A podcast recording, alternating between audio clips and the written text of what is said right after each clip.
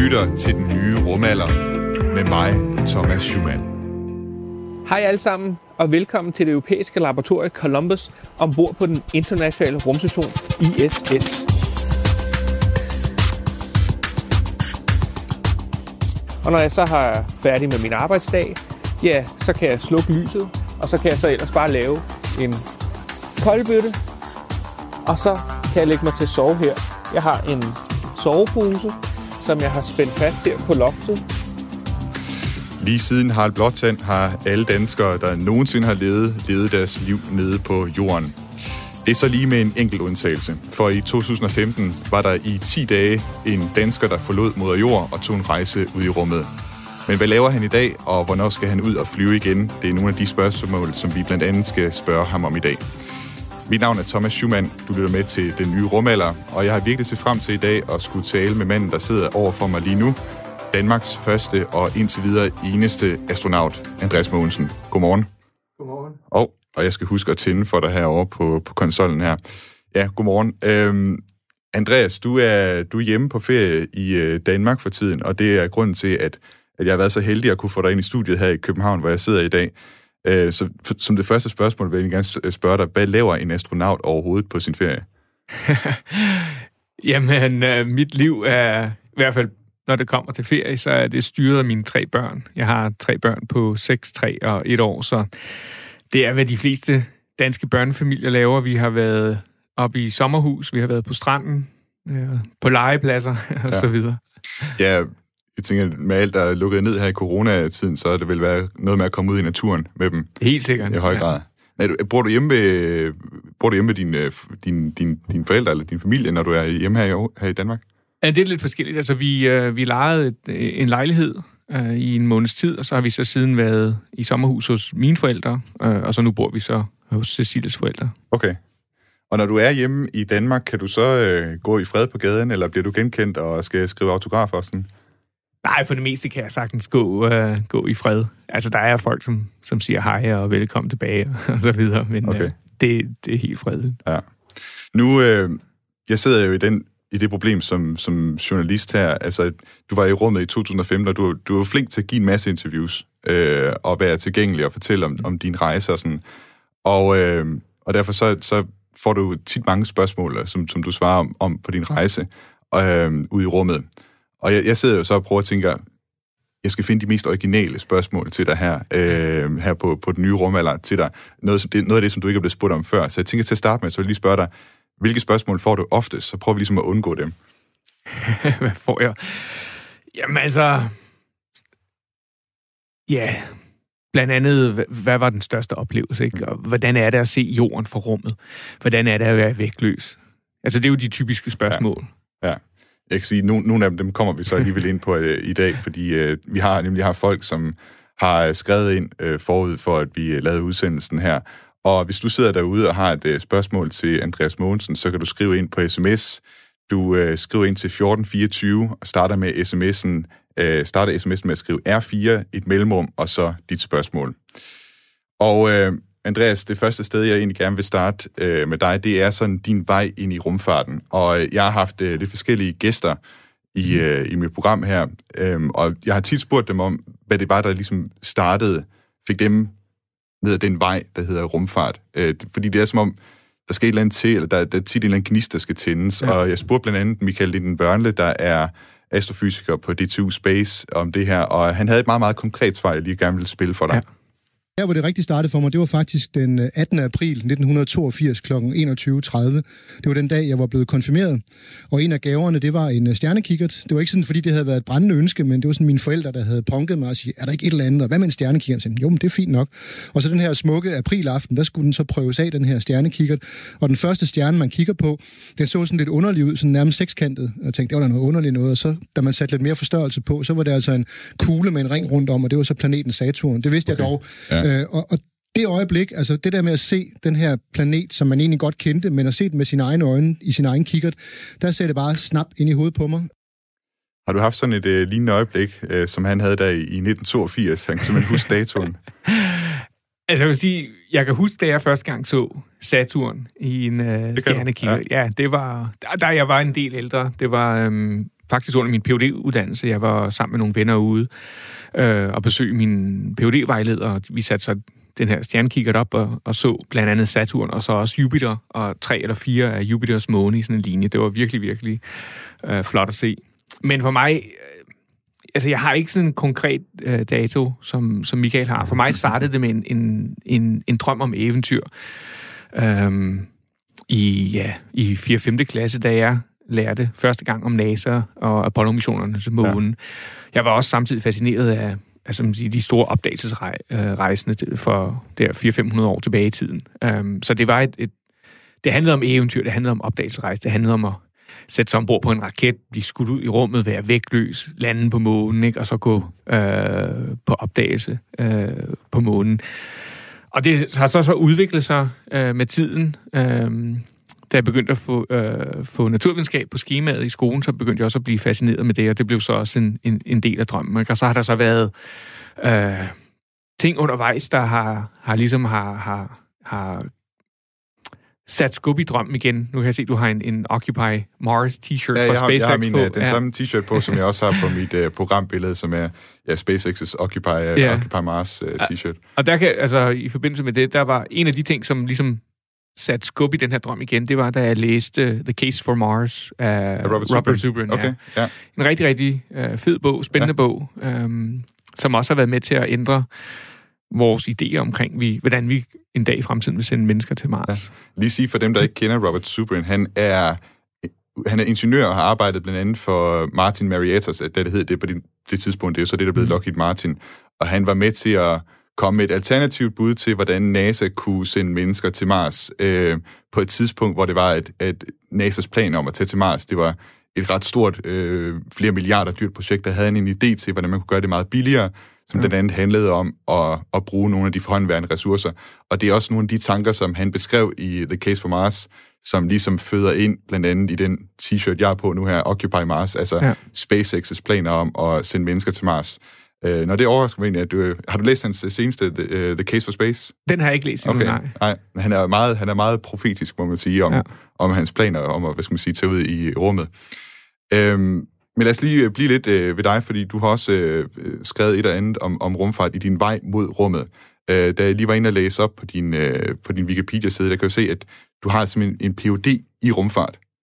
Øh, det, det skal vi lige have forklaret. Hvad, hvad er det, man skriver i en Ph.D. om rumfart? Jamen, det, det lyder så også meget diffus, men altså specifikt øh, på engelsk hedder det Aerospace Engineering. Um, og det jeg lavede, eller det jeg fokuserede på, det var øh, brugen af et øh, radionavigationssystem til at forbedre øh, præcisionen for robotter eller rumsonder at lande på Mars. Altså vi har Okay. jo det her Deep Space Network, øh, som øh, vi bruger til at, ligesom at opdatere øh, positionen undervejs og bestemme eller estimere, hvor vi kommer til at lande fra. Øh, samtidig er der jo et, et, et lille netværk af satellitter i kredsløb om Mars, øhm, og dem kan man så bruge som et meget, meget simpelt GPS-system, kan man sige. Øh, fordi det her Deep Space Network øh, er afhængig af, af den tid, det tager for signalet at komme tilbage til jorden og blive analyseret og så sendt tilbage. Så i de sidste 12 timer, så kan du ikke rigtig få noget information, men så kan du for eksempel gøre brug af de satellitter øh, og de radioforbindelser, der er til de satellitter øh, Okay. i det sidste ja. stykke af vejen. Men det vil egentlig sige, altså helt, helt fra da du også sådan, altså med din uddannelse, sådan kastede dig ind i det her med rumfart, altså der er det hele tiden, der, der, du har haft, hele tiden haft tankerne mod det her med at lande på andre planeter, på en eller anden måde, i hvert fald med rumsonder. Ja, det er i hvert fald det, jeg synes var det Ja. mest spændende. Ja. Men, øh, men jo, jeg har altid, øh, altså jeg har altid gerne ville arbejde med rumfart, øh, for jeg var godt klar over, at chancen for at blive astronaut var jo mini- minimal, mm. um, og derfor valgte jeg så at blive rumfartsingeniør. Ja. Og være, så kunne jeg mindst være med til at, at bygge nogle af de her rumsonder, hvis jeg ikke selv kunne komme. Okay, det var ligesom, en, ligesom en anden vej, hvis det var. Ja. der ikke blev udtaget noget hold. Det var også det, øh, nu sad jeg med mine forældre og så den her dokumentar, der blev øh, lavet om dig forud for din rejse, og jeg kunne forstå lidt, at det der med, om ESA lige åbner op for at øh, holde ESA-astronauter, altså en ny, en ny generation af ESA-astronauter, det er sådan noget, det ved man ikke rigtigt, hvornår det er det tidspunkt, det kommer. Det, der, der skal man være lidt heldig, ikke? Jo, helt sikkert. Altså, jeg blev valgt i, eller jeg startede i 2009 sammen med fem andre europæere. Øh, holdet, eller astronautklassen før mig, øh, de startede jo helt tilbage i 1992, så der gik jo 17 år. Øh, og netop det der med, med, med held og eller hvad kan man sige, øh, uforsete øh, uheld eller ting, der kan ske. Um, altså der spillede, der spillede øh, Columbia-rumfærgen, eller Columbia-ulykken i 2003 jo også en, en, en mm. rolle. Uh, hvis den ikke, hvis den ulykke ikke var sket, så havde um, den optagelsesrunde, som ESA startede i 2008, den var nok fundet sted flere år før. Okay. Øhm, og der havde der været mere kapacitet, altså med, med rumfærgerne, så havde der været plads til flere Jamen, der var, så ville det europæiske Columbus-laboratorium jo blevet sendt i rummet tidligere. Okay. Vi havde haft adgang til rumstationen øh, tidligere og så videre, og havde haft brug for astronauter på et tidligere tidspunkt. Men der var jeg stadigvæk i gang med min phd uddannelse ja. så der havde jeg måske ikke øh, haft mulighed for at søge ind. Hvis, hvis nu ikke du var blevet øh, astronaut, hvilken, hvilken mission, hvis du kigger på de missioner, der er ude i rummet i dag, øh, hvilken en vil du så gerne have arbejdet på? Jamen altså, min, øh, min drøm, da jeg startede min phd uddannelse altså ud over at være astronaut, det var at komme til at arbejde på Jet Propulsion Laboratory i Kalifornien. Okay, ja.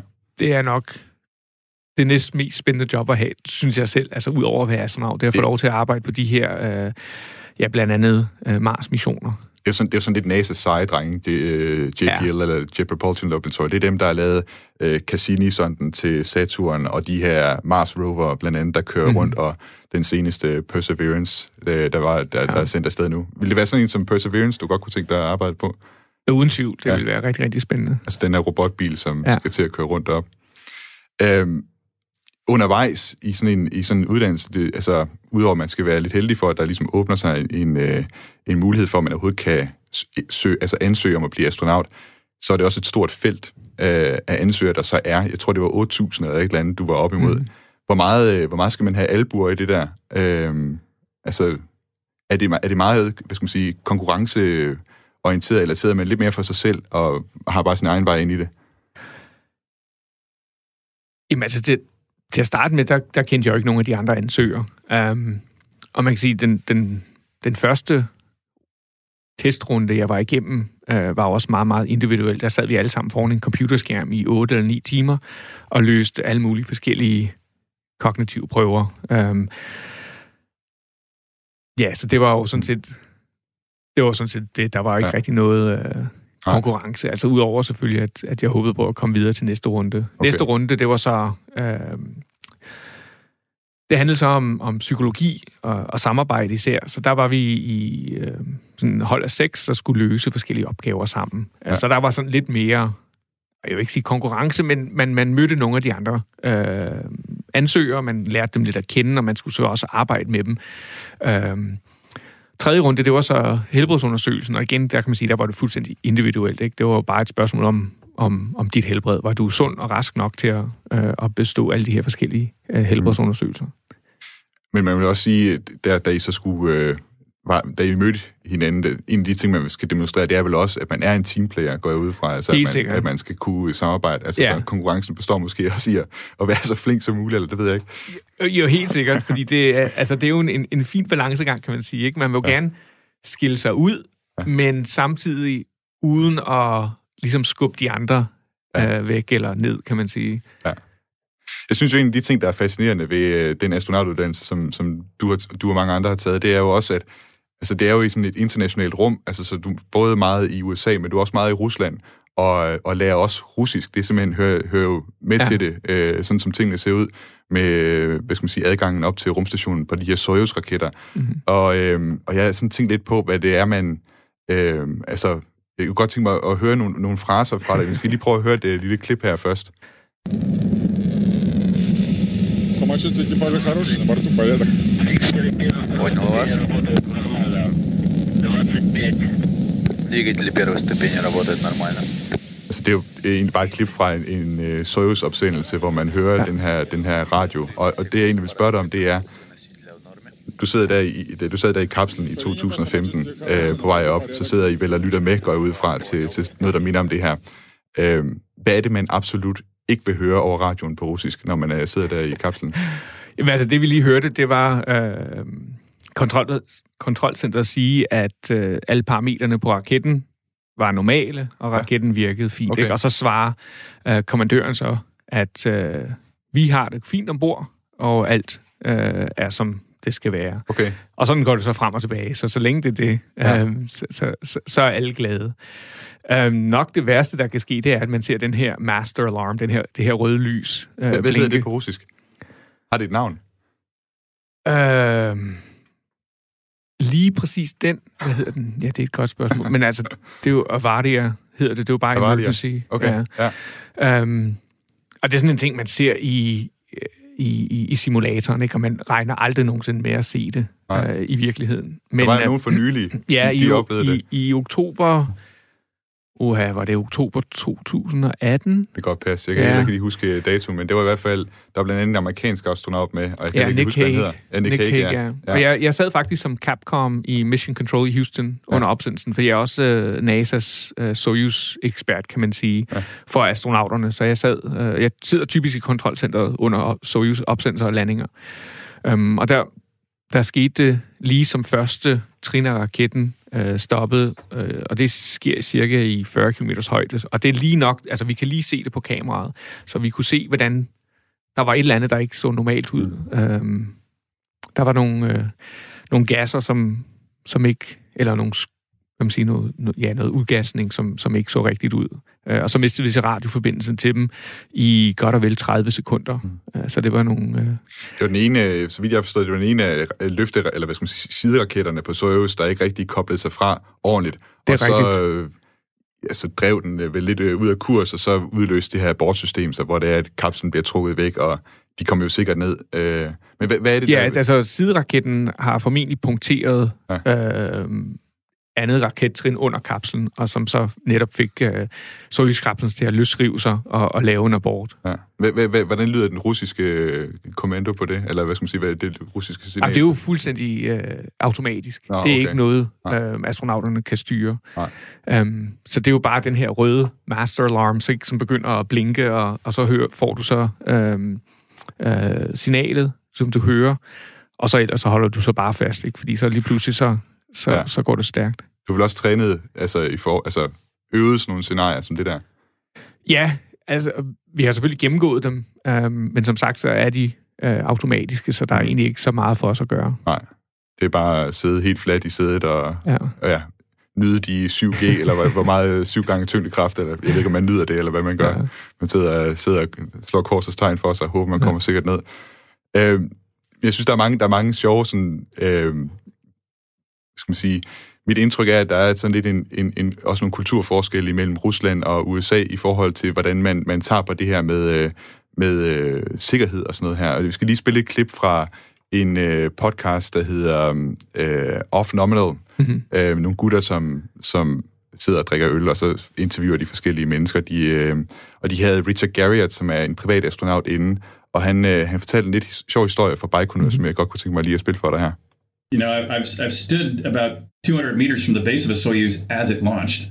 Uh, you know, well within the well within the kill zone. Maybe 90 seconds prior to launch, I went, okay, now.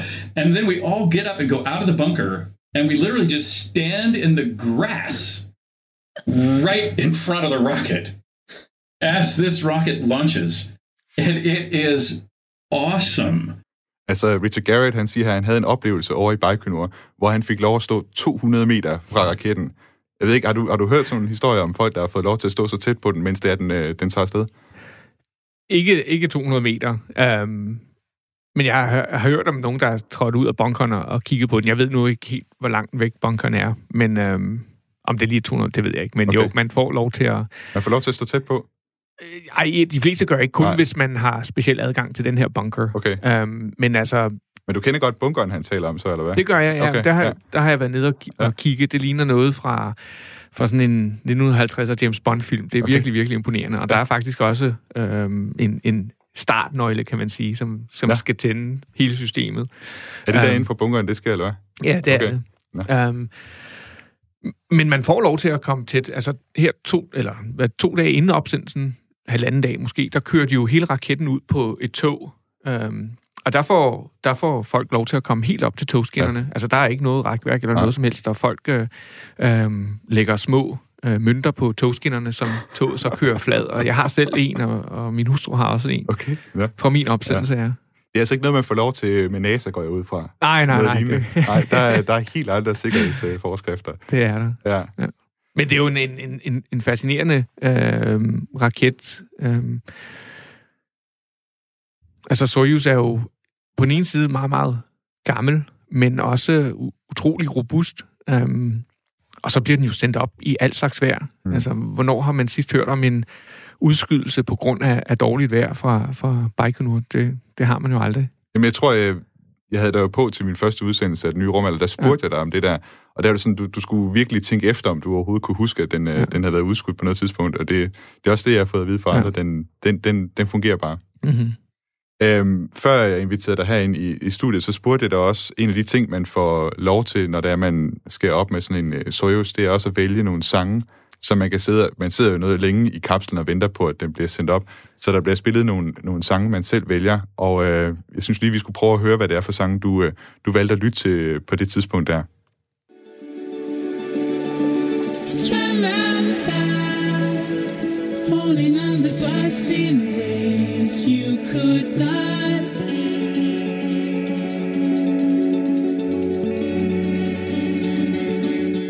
Det er bandet Mew med sangen Satellites.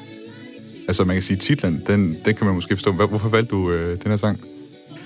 Jamen, nu havde jeg lyttet til øh, Mew et stykke tid øh, i månederne forinden, og så synes jeg bare, det var passende.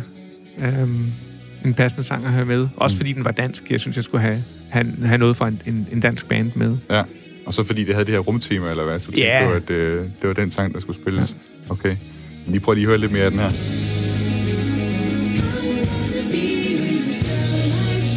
Jeg må også sige, den har, den har et eller andet, der er et eller andet i, i sangen, som lyder sådan lidt rumagtigt, eller hvad skal man sige, har lidt øh, Ja, det synes jeg. eterisk, ja.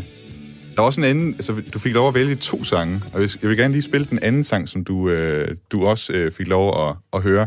Og den undrede mig nemlig lidt, at øh, du valgte netop den her sang.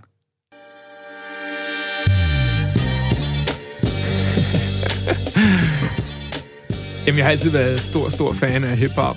Ja, Øh, det, det er Dr. Dre med Talking to My Di- Diary. Ja, øh, og det her det var et nyt album i 2015, øhm, der lige var kommet øh, ud. Så det havde jeg også lyttet en, en, en del til. Ja. Og Dre, synes jeg, er ja, en af de bedste hip-hop-kunstnere. Ja, det, og sangen den handler jo også lidt om, at han kigger tilbage på alt det, som han har været igennem, og han, han kommer fra ghettoen, og nu, nu bor han i en skyskraber inde i New York. Var det også sådan lidt den følelse, du havde? da du Ej, sad nu er det mere bare, fordi jeg synes, det er en, Okay. en sej sang, og, Ja. ja. og jeg kan godt lide øh, melodien. Ja. Og så ja. tænker jeg, det var en god sang at, ligesom at sidde og slappe af til, og, og, og gøre klar til en raketopsendelse. Ja. Er der god øh, subwoofer og sådan noget inde i Søjskaften til at høre den sang? Den bliver, jo sendt, den bliver jo sendt ind over radioen i vores høretelefoner, så kvaliteten er rigtig, rigtig dårlig. Med nogle- static og det hele. Ja, okay. Så det kan, kan godt være lidt svært at genkende, hvilken sang, der lige bliver spillet. Okay. Og de andre, de fik vel også lov til at have deres øh, sange kørende? Ja, ja. ja, ja. Jamen, vi lyttede også til noget russisk øh, folkemusik, tror jeg, det var. Okay, ja. Jeg se, uh, øh, Andreas, vi, uh, vi kunne fortabe os i rigtig mange uh, historier her, vi, uh, og vi får også nogle sms'er ind her. Uh, og vi skulle egentlig også, det var egentlig også min plan, at vi skulle tale lidt mere om, om din tur op på rumstationen uh, allerede her før nyhederne. Du kan se, der er halvandet minut igen, men uh, det må vi lige tage i næste halvdel. Jeg tænker lige, at jeg vil tage et enkelt spørgsmål, der er kommet ind på sms'en øh, her, og det er en, der hedder Holger, der skriver, hvad får et menneske til at drømme om at forlade jorden og flyve til Mars? Jamen, jeg tror, altså for mange af os, ligger det i os, i hvert fald når vi er børn, ikke? Altså den her nysgerrighed, den her trang til at udforske vores omgivelser, øh, forstå den verden, gå på opdagelse, ikke undre os, hvad er der på den anden side af horisonten, eller på den anden side af havet. Øhm, det ligger i os alle sammen, tror jeg, i hvert fald som barn. Når vi så bliver voksne, så er der mange af os, der ligesom glemmer den side. Ikke? Vi bliver fokuseret på dagligdagen og, og det ansvar, vi har. Men øhm, i bund og grund, så tror jeg, det er noget, der ligger i os. Altså, det er jo det, som har fået os til at, i hvert fald for 100.000 vis år tilbage i tiden, at forlade Afrika, ikke? hvor mm. menneskearten øh, startede, og så spreder os ud over hele verden. Altså, som, øh, jeg tror, det var Hillary, der, der, sag, der sagde, eller svarede, da han blev spurgt, hvorfor klatre, øh, hvorfor bestige Mount Everest? Mm. Jamen, fordi den er der. Ja, Edmund Ikke? Hillary, der Ja. var den første til at bestige Mount Everest, ikke? Ja, ja. Så det er den her iboende nysgerrighed, man vil, der ligesom gør Det, det. det tror jeg, ja. Og øh, Ja, som sagt, vi, vi skulle gerne have talt lidt mere om din, din tur op i rummet, men øh, nu skal vi øh, til at have nogle nyheder her lige om 10 sekunder. Men når vi vender tilbage, så tager vi lige noget med det, og så også om det arbejde, du laver nu, og øh, kigge lidt ind i fremtiden mod en måske fremtidig rumrejse. Du lytter til den nye rumalder med mig, Thomas Schumann.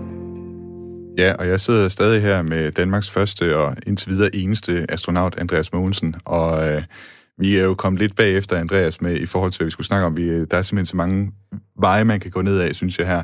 Øh, men vi, vi skal lige rundt omkring øh, din, øh, din tur i rummet.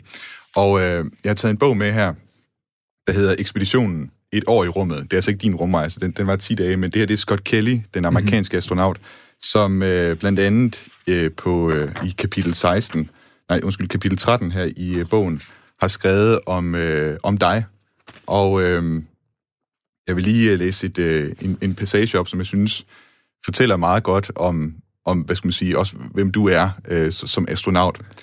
Øh, I er lige kommet derop, og så sidder I og spiser mad sammen. Og øh, så skriver han her, da vi, jeg skal lige øvrigt sige, i USA, der hedder du Andy, du hedder ikke Andreas derovre. Så Andy, det er, det er Andreas. Ja. Da vi har spist, byder Andy hver os på et stykke dansk chokolade, en uventet lækkerbisken. Da vi pakker chokoladerne ud, opdager vi, at der inde i hver enkelt ligger et digt fra en, vi kender. I mit tilfælde et digt fra Amico. Det er prægtigt fundet på af Andy, og en meget betænksom gestus. Hvor fik du den idé fra at skulle øh, give dem sådan en, en gave? Ej, nu må jeg indrømme, det var ikke øh, min de, idé. Det var øh, Thorsten Schmidt, ja. øh, den danske kok, som også ja. havde lavet øh, mad til øh, min mission. Ja. Øhm, vi havde jo talt om, ja, hvad, hvilken betydning mad har for, for, for astronauter, der er i, i, i rummet i længere tid ad gangen. Vi havde talt lidt om, hvad formålet var med at tage noget dansk mad derop, og jeg havde fortalt om jamen, altså hjemmevæg, og hvordan man kunne føle sig isoleret, og, og, og hvor vigtig mad er for ens velbefinden. Mm. Og så var Thorsten så kommet på den her idé selv om at og forsøger at snige, ikke alene at, ligesom at, at give maden en, en, en ekstra twist med at, øh, med at, at, ligesom at få en personlig besked med hjemmefra, men også med altså simpelthen faktisk at, at snige noget ja. hemmeligt med ombord på rumstationen, noget som for eksempel NASA og ESA ikke vidste om. Fordi ja, det, var, det var helt uden deres uh, kendskab? Ja, ja, ja. Han, okay. havde, han bad mig så om at kontakte partnerne til, til de astronauter og, og, og sende ham den her lille øh, okay. personlige besked, de har skrevet, som han så øh, foldet ind i chokoladen. Hvad, har du fået besked fra NASA eller ESA så sidenhen om, at øh, hov, det, det gør du altså igen? Det nej, der. nej, nej, selvfølgelig ikke. det kan godt være, du har fået en reprimande. Nej, nej, jeg ved ikke engang, om de... Jo, fordi jeg forklarede så senere, øh, hvad det handlede om, og jeg tror, alle har syntes, det var en, en, en rigtig, rigtig god idé. Ja. Vi har en del, som, som, som skriver ind på sms'en, at, altså, som spørger ind til det her med, hvordan det er at være vægtløs. Altså mm. følelsen af det. Og det tænker jeg, det er jo også et af de spørgsmål, du har fået øh, tit. En ting, jeg selv har tænkt på, det er sådan, hvad med, hvad med ting inde i kroppen? Altså, lægger man mærke til det overhovedet? Altså, det, altså det der med, at du ved... Øh, altså det, det er måske lidt bakabert, men sådan indvoldene, mm. de, de skal jo gerne holdes lidt på plads på en eller anden måde. Kan man mærke det, at, at det også ligesom bliver mere, det kommer til at flyde lidt mere rundt derinde? Det er rigtig, rigtig svært at beskrive sådan fornemmelsen af, af vægtløshed, fordi mange forbinder det med, med den fornemmelse, man har for eksempel i en rutsjebane. Ikke? Altså mm. når du sidder i rutsjebanen i Tivoli, og så dropper, eller så kører rutsjebanen ned af, af første øh, bakke, ikke? og du får den her sus i maven, den her fornemmelse af, at du falder. Men det er jo på grund af den acceleration, der sker. Når du først er i rummet og er vægtløs, så er det jo sådan set ligesom at være ombord på en flyvemaskine i den forstand, at, at du mærker ikke, at flyvemaskinen flyver med er det 800 km i timen. Ikke? Altså, eller hvis du sidder på et tog, du mærker heller ikke, at toget kører med 100 km i timen. Der er bare stille og roligt omkring dig.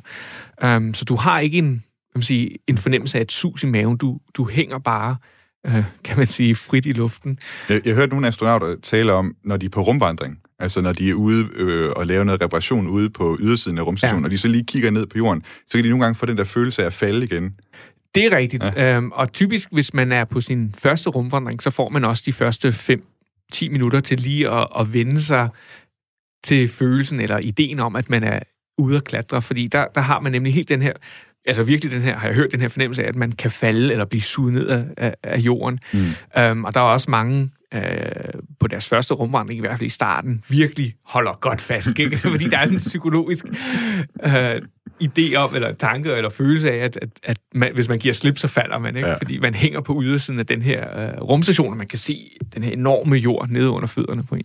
Men, men samtidig kan man så også sige, at øh, hvis, altså, hvis man er uheldig at, at give slip, og der ikke er noget til at holde en, så er man jo også så er der ikke meget, så, så er man lidt øh, ildestet i hvert fald. Så fly, altså, ikke fordi man falder ned, men fordi man svæver simpelthen væk fra, fra rumstationen, ikke? Jo, hvis man har kommet til at, at give et lille skub, ja. så gør man helt sikkert, men, ja. men du kan jo sagtens ligesom være helt stille, og så bare give slip, ikke? Mm. Og så se, at, at du faktisk ikke flytter dig øh, relativt til rumstationen. Det var jo i 2015, altså fem år siden, at du, øh, du var deroppe. Og jeg tænkte på, øh, nu, nu så jeg den her dokumentar, som, som var lavet øh, forud for din mission på TV2, og, øh, og der var din datter, øh, Emily, jo meget med, og jeg kom til at tænke på, om hun var to år på det tidspunkt. Ja. Hvad siger hun i den dag i dag om, om din tur? Kan hun huske noget, og hvad, hvad tænker hun om, at hendes far har været i rummet? Jeg tror ikke, hun tænker så meget over det. Jeg tror mest af alt, at hun er træt af at høre om rummet. okay. Er det Øhm, sådan det, der bliver talt om, øh, om aftensmaden? Sådan, det, det er temaet, eller hvad? Ja, en gang imellem, ikke? Så hun vil hellere tale om, om cowboys og heste i øjeblikket. Det er hun mere interesseret Okay, i. ja. Um, altså, jeg havde min, en gang havde jeg dem med til, um, ja, til et arrangement, uh, en offentlig arrangement, um, og der var hun meget forundret over, at, at uh, så mange børn og unge var interesseret i at komme over og tale med mig. Mm. Uh, det forstod hun ikke. Nej, okay. Hvad det var det, der var så interessant? Ja, det må også være svært at, svært at forstå, ikke? Ja. Ja. Et eller andet sted. Men det er jo sjovt, du- siger, hun er interesseret i cowboys, cowboys og, og heste og sådan noget. Det, I bor jo i Texas Ja. øh, til daglig. Øh, er det simpelthen øh, det, det er fra det her Texas-miljø, hun får det? Det kan godt være, ja. og, øh, og det er også noget af det, vi skal tale om, fordi øh, siden du, øh, du var i rummet, så i hvert fald det, jeg forstod, det du laver nu, det er at arbejde på Mission Control i Texas, og hvor du sidder med, øh, altså, der sidder jo et, et hold af folk øh, fra NASA, som sidder og har daglig kontakt med astronauterne op på rumstationen. Hvad er det, du laver derinde i Mission Control? Jamen, øh, typisk alle astronauter faktisk øh, nu om dagen bliver trænet øh, til at arbejde som det, der hedder CAPCOM. Capsule Communicator mm. står det fra. Det er en øh, position i Mission Control, eller Flight Control Team, øh, som har sin oprindelse helt tilbage i, i starten af 60'erne, da man altså første gang sendte øh, astronauter øh, ud i rummet. Og i tanken eller ideen er, at, at øh, astronauter ved gennem deres træning, hvad de andre astronauter er blevet hvad man siger, øh, hvad de har lært om, hvad de ved omkring systemerne osv., og, og, og hvilken information de har brug for. Um, så det er ligesom den person, der kommunikerer med astronauterne i rummet, og som man kan sige oversætter det tekniske eller ingeniørsprog, som resten af, af Flight Control-teamet bruger, og så oversætte det til et, et operationelt sprog, øh, som astronauten har brug for. Altså typisk har astronauterne ikke brug for en eller anden lang forklaring om, hmm. hvorfor et system er. De skal vide med det samme, hvordan er det... Ja, hvilken øh, knap skal de trykke på, ja, ikke? Ja, okay. Og øh, hvor, hvor tit sidder du der i, i den, den rolle som, som Capcom?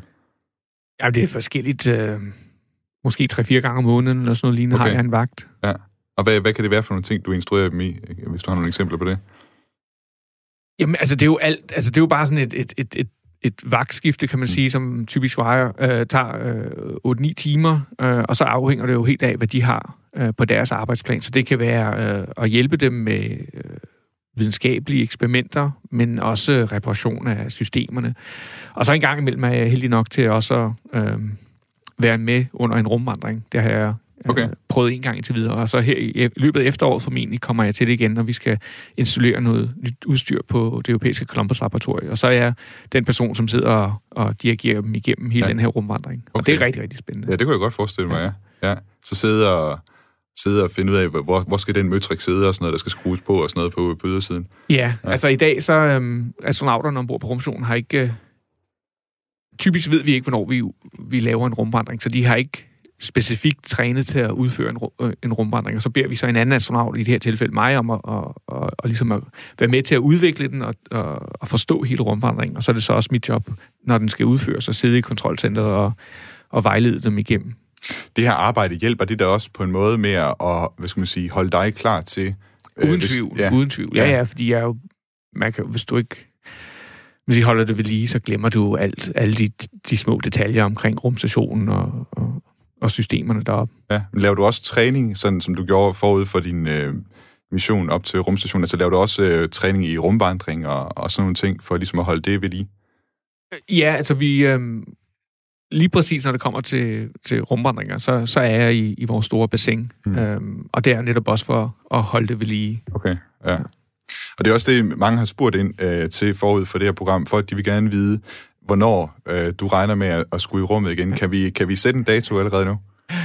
Jeg har ikke nogen konkret dato, desværre, men altså hvis jeg kigger på, man sige, på planen og på de astronauter, der står og venter på en mission. Ikke? Altså vi har øh, i øjeblikket, der har vi fire øh, seks måneders missioner øh, inden eller op til og med øh, 2024, og vi er fire aktive astronauter i øjeblikket, der står og venter på en mission. Okay. Øhm, og formentlig der får jeg så den fjerde og sidste.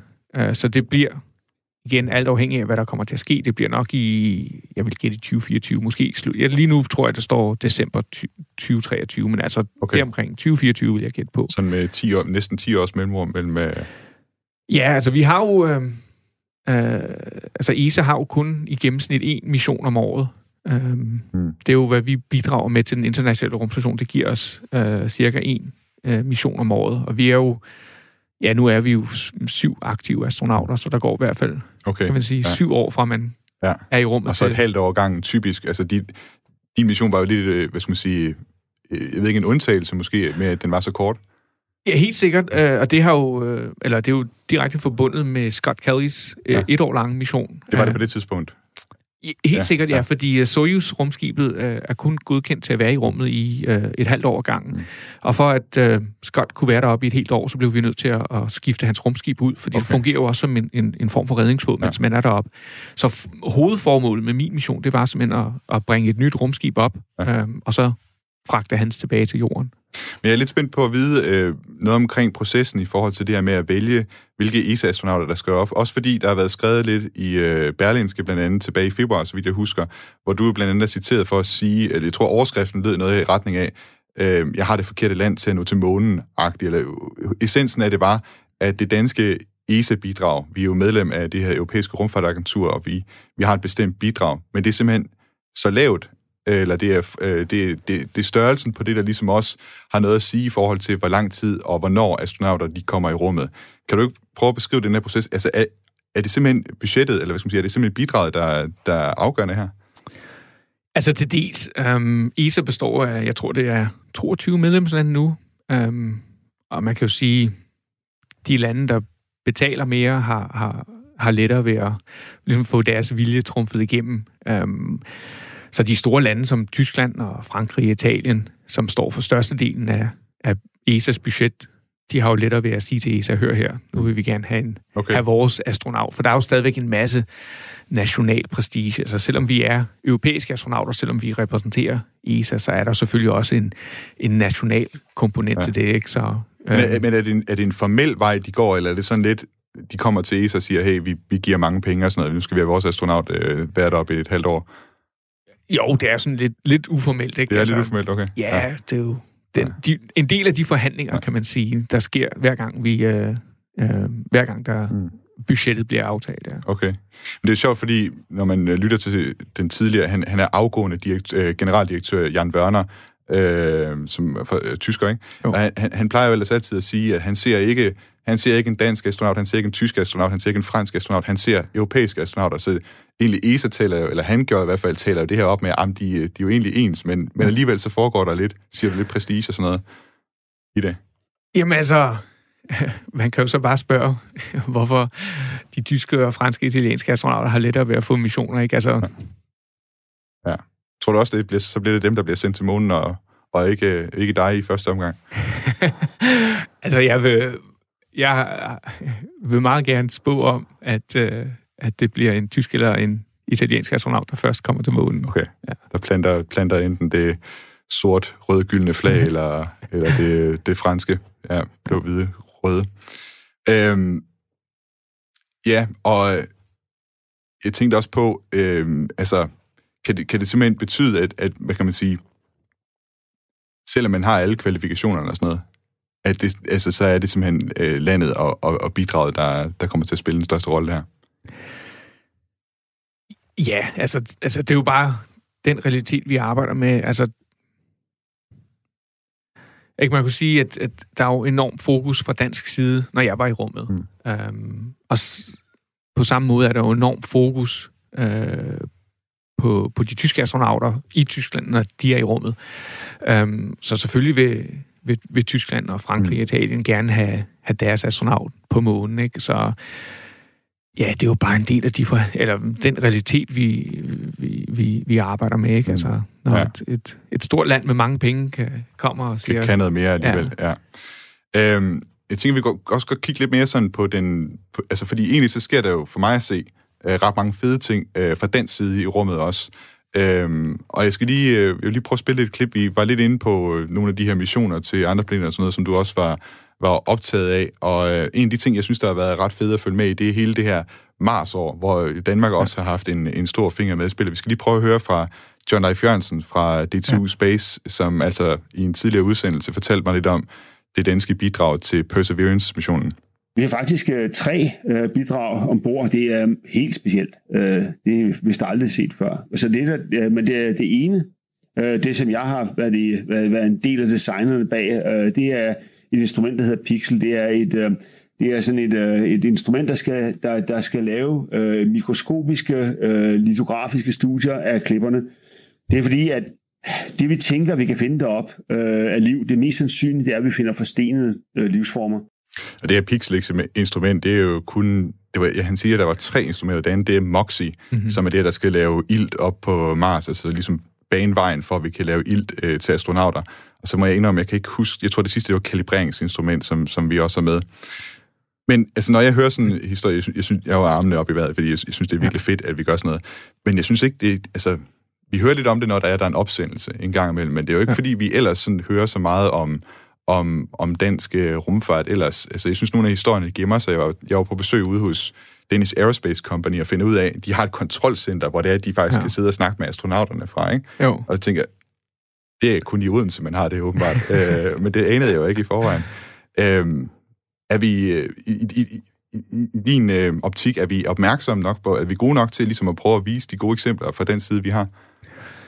Jeg vil sige, der, der er sket en enorm udvikling øh, i de sidste par år. Øh, men du har fuldstændig ret i, altså, der er danske forskere og danske virksomheder, som i mange, mange år har arbejdet med rumfart og har været altså med allerforrest. Altså, hvor, altså med NASA for eksempel, øh, og ESA selvfølgelig også. Øhm, og den, jeg vil sige, mange, mange, mange år har vi ikke hørt noget, eller det har i hvert fald ikke været øh, så meget fremme, som, du- som du selv siger. Øhm, og det har også noget, jeg selv har fået fortalt, når jeg er ude og holde foredrag, så øhm, er der tit folk, der kommer op til mig efter og, og siger, gud, jeg vidste ikke, at, at der var så mange i Danmark, der arbejdede med det. For jeg forsøger nemlig også at fortælle lidt om nogle af de danske aktører, som, som arbejder med at fortælle, hvordan vi øh, bidrager øh, fra dansk side. Øhm, og det, der er der mange, der, der er overrasket. Men jeg, jeg synes, der er sket en, en, en stor udvikling. Øhm, altså, øhm, ikke alene med omkring opmærksomhed, men også bare det, at, at, at staten eller regeringen er blevet mere opmærksom på, på rumfart som et område. Vi har nu et kontor for rum, vi har en rumstrategi,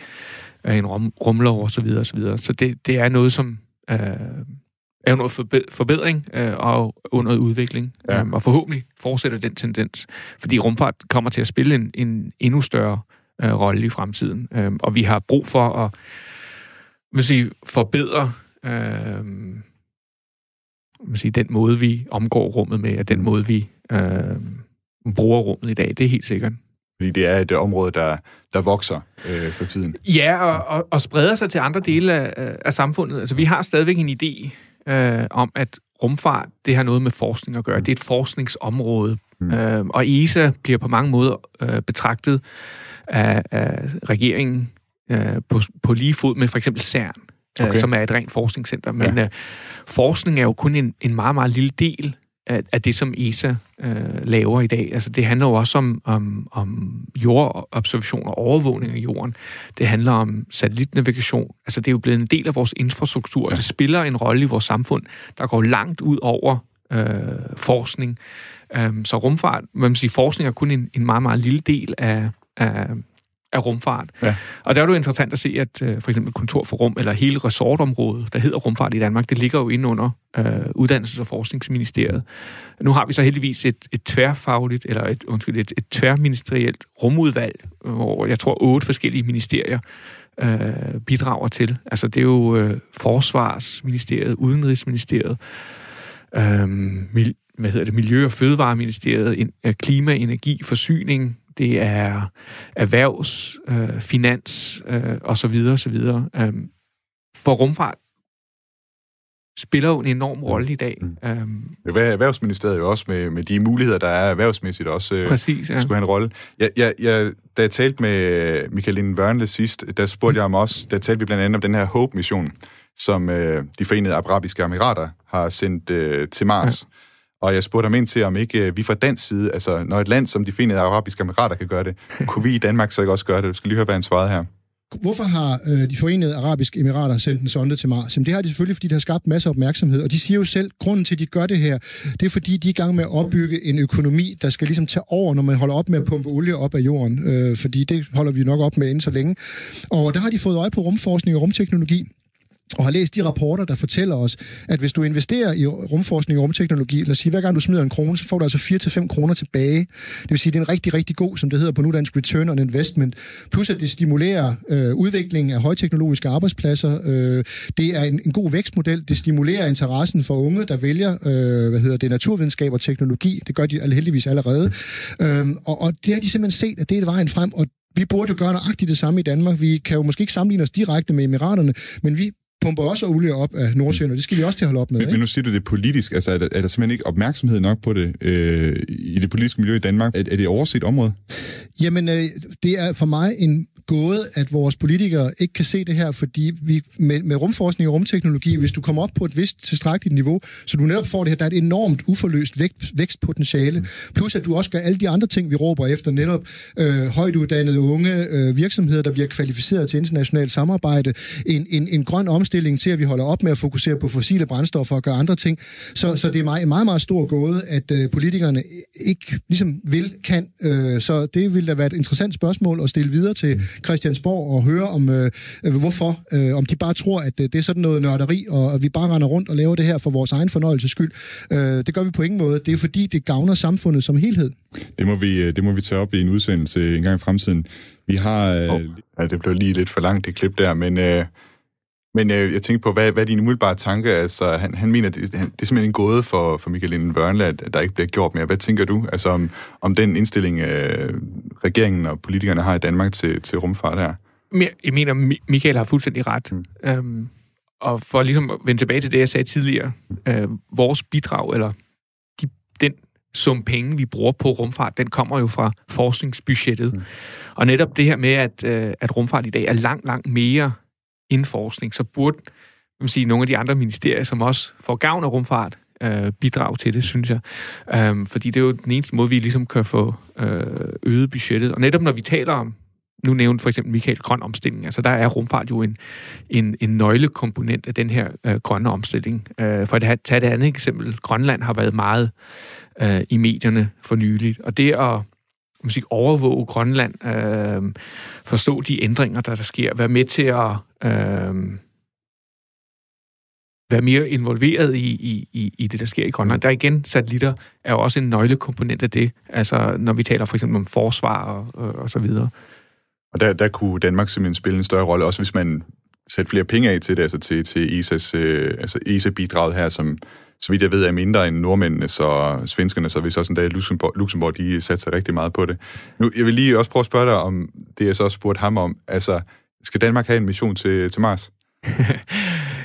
jeg ved ikke, om vi skal have en mission til Mars, men øh, vi kan se for eksempel fra, fra, fra Danmarks første og hidtil eneste satellitmission, Ørsted, vi kan jo se, øh, altså hvad der er kommet ud af det, øh, kæmpe, kæmpe øh, fordele, og vi var jo også, eller Danmark var jo på vej med en, en efterfølger øh, til, til Ørsted, som så desværre blev, øh, blev stanset. Mm. Øhm, så vi kunne sagtens have, have fortsat øh, langt mere.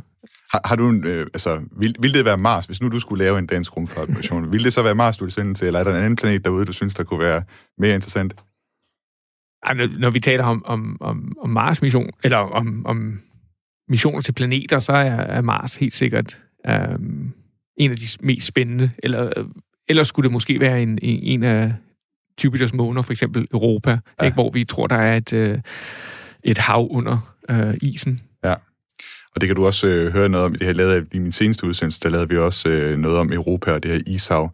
Andreas Mogensen, øh, vi har desværre kun et minut tilbage, og der er masser af ting, som vi ikke har været inde på, men jeg vil bare sige, at det har været en fornøjelse at tale med dig i dag, og have dig med i studiet og, og tale om, om din rejse og, og, og ind i fremtiden også, hvad du laver. Jamen, tusind tak. Det har været spændende at tale med dig. Og øh, dermed er vi nået til vejs inden for dagens udsendelse af Den Nye Rumalder. Mit navn det er Thomas Schumann, og hvis du kunne tænke dig at lytte med igen til en, øh, altså flere af de her udsendelser, så vil du gøre det på næste mandag på samme tid, øh, samme sted kl. 10.05 her på Radio 4. Har du ris, ros, kommentar eller feedback til øh, udsendelsen, så kan du sende det på den nye rumalder radio4.dk. Indtil vi øh, lyttes ved igen, så vil jeg bare ønske dig en god uge. Ad Astra.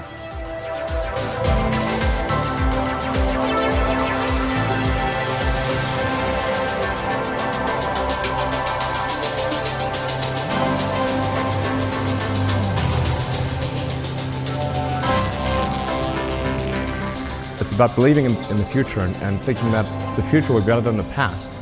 Um, and I can't think of anything more exciting than going out there and being among the stars. That's why.